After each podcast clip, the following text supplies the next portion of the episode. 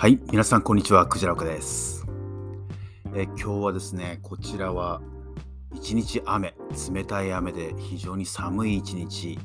だったんですけども、まあ、夏のような日から一転、また冬のように戻ってしまったという感じですね。えですけども、今日もやってきましたよ。ウォーキングですね。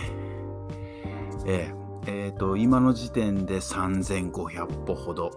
ですね。まあ、こんな日だったらもう散歩も当然できませんから寒いしそういう気力もないしということでただですねこれ動機づけるものがありまして自分自身も去年からですねアプリで J リーグウォーキングっていうのを入れてるんですよ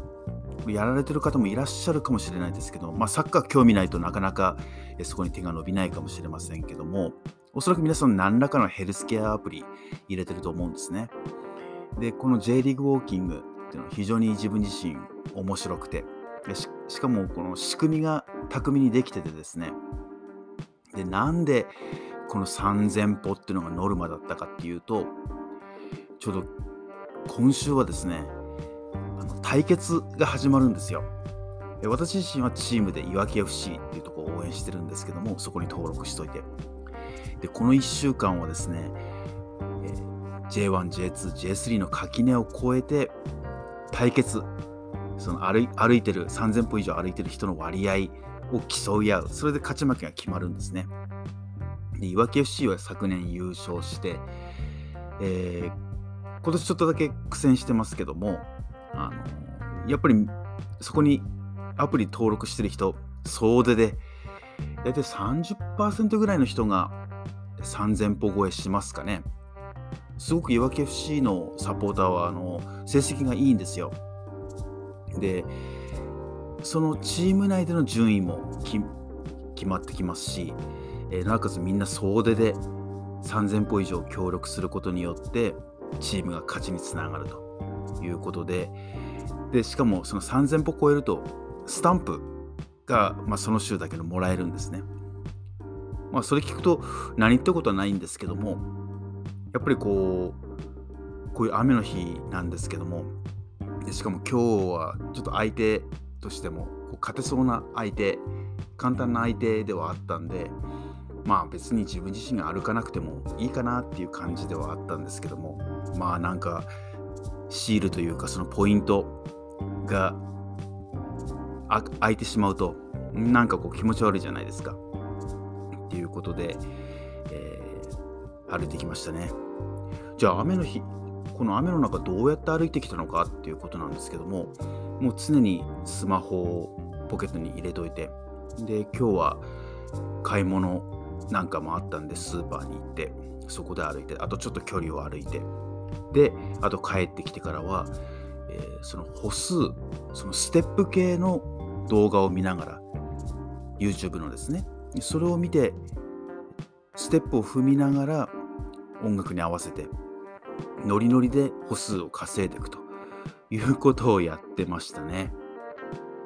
でなんでこんなことやってるのかって言いますと、まあ、J リーグウォーキングもあるんですけども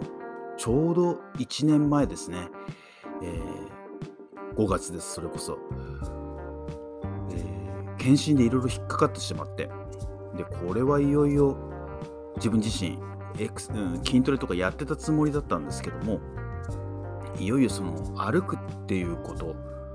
その一日の活動量っていうところに着目しましてで見直ししてたんですね。もちろん食べるものも見直ししてきました。でですねこれまであんまりその歩くたかだか散歩でしょって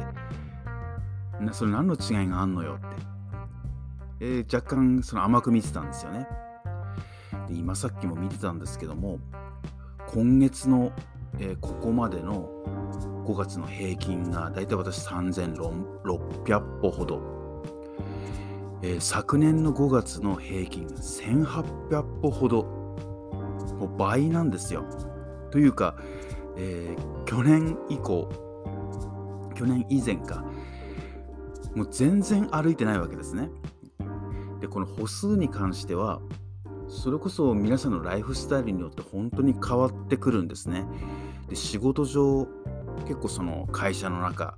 とかその職場の中歩歩くだけである程度何千歩って稼げてしまう人もいるでしょうしデスクワーク中心のような方もいらっしゃるでしょうしもしくは通勤が電車と徒歩だっていうと結構稼げるはずですよね。で私自身の今のライフスタイルからだと何もしないで普通に生活していると1日900歩ほどなんですよ。もうたったそれしか歩いてないと。でそこに愕然としてですねでもうとにかく歩ける時には歩くでその動機づけにこのアプリっていうのを使っていて、まあ、順位を目安にするのもそうですし、えー、こうやって今週のように対決することによって、まあ、3000歩以上っていうのがノルマになるんでそこで動機づけるということと、まあ、やっぱりですねこの歩くまあ見る人聞く人によってはそのせいぜい3000歩台って言ったら、えー、全然だよっていう人もいるかもしれないですよね。それこそ1万歩歩くの万歩計って言ったりしますけども1万歩なんて言ったら大変な話です。実際やると分かるんですけども。で、今、休日がだいたい4、5千歩ぐらい歩いてるっていう感じですかね。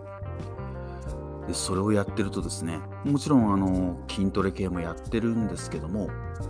下半身ですよね、その歩くっていうことにフォーカスを当ててやってると、まあ、原因はそれだけじゃないんですけども、体重としては1年間で5、6キロ、ウエストも約10センチ減りましたね。でもうとにかく歩くっていうのはお金かかんないじゃないですか。で別にジム行く必要もないし。であとは結局私自身こうやってパソコンに向かって何かしら作業することが多いんですけどもその思考を巡らすっていうその時間を作るのに歩くってとってもいいんですね。とにかくちょっと、停滞したなっていう時は歩く。少しでもその近所のコンビニまでとかですね。歩いて往復して帰ってくる。あそこまで行ったらちょっと遠回りして帰ってくる。かですねそういう癖をつけるんですねでそれによってすごく思考も整理されるし、えー、ほんのそうですね2 3 0分歩いてくるだけでリフレッシュされてまた作業がはかどるというような相乗効果がありましたね。またですね、その歩数を稼ぐのに、今日もまさにそうだったんですけども、まあ、動画の、YouTube の動画でエクササイズ系とか、まあ、ストレッチ系とかですね、もうたくさん出てます。去年なんかハマってたのはボクササイズハマってみて、真似してやってたんですけど、今はステップ系の歩数を稼ぐ。この時間で1000歩とか2000歩とかですね、稼ぐ系の。本当に散歩天気が寒いとかですね、えー、そうやってこう言い訳作っちゃうじゃないですか。えー、もしそういう場合は、うちの中で、部屋の中で、足踏みですね。足踏みするだけで結構稼げるんですよ。で、まあ足踏みだけでもつまんないって思うかもしれないんですけども、だとしたら、私やってるのは、青竹踏みの、まあ、木のですね、そのかまぼこ型のですね、その足の裏、足裏の刺激を与えるもの。それを踏みながら足踏みをするというようなことしてまた何百歩って稼いだりしてますね。まあそういう形で、まあ、とにかくその歩くっていうことがも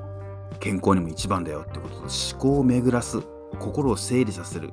ことにもとってもいいよっていうことで推奨されてるんで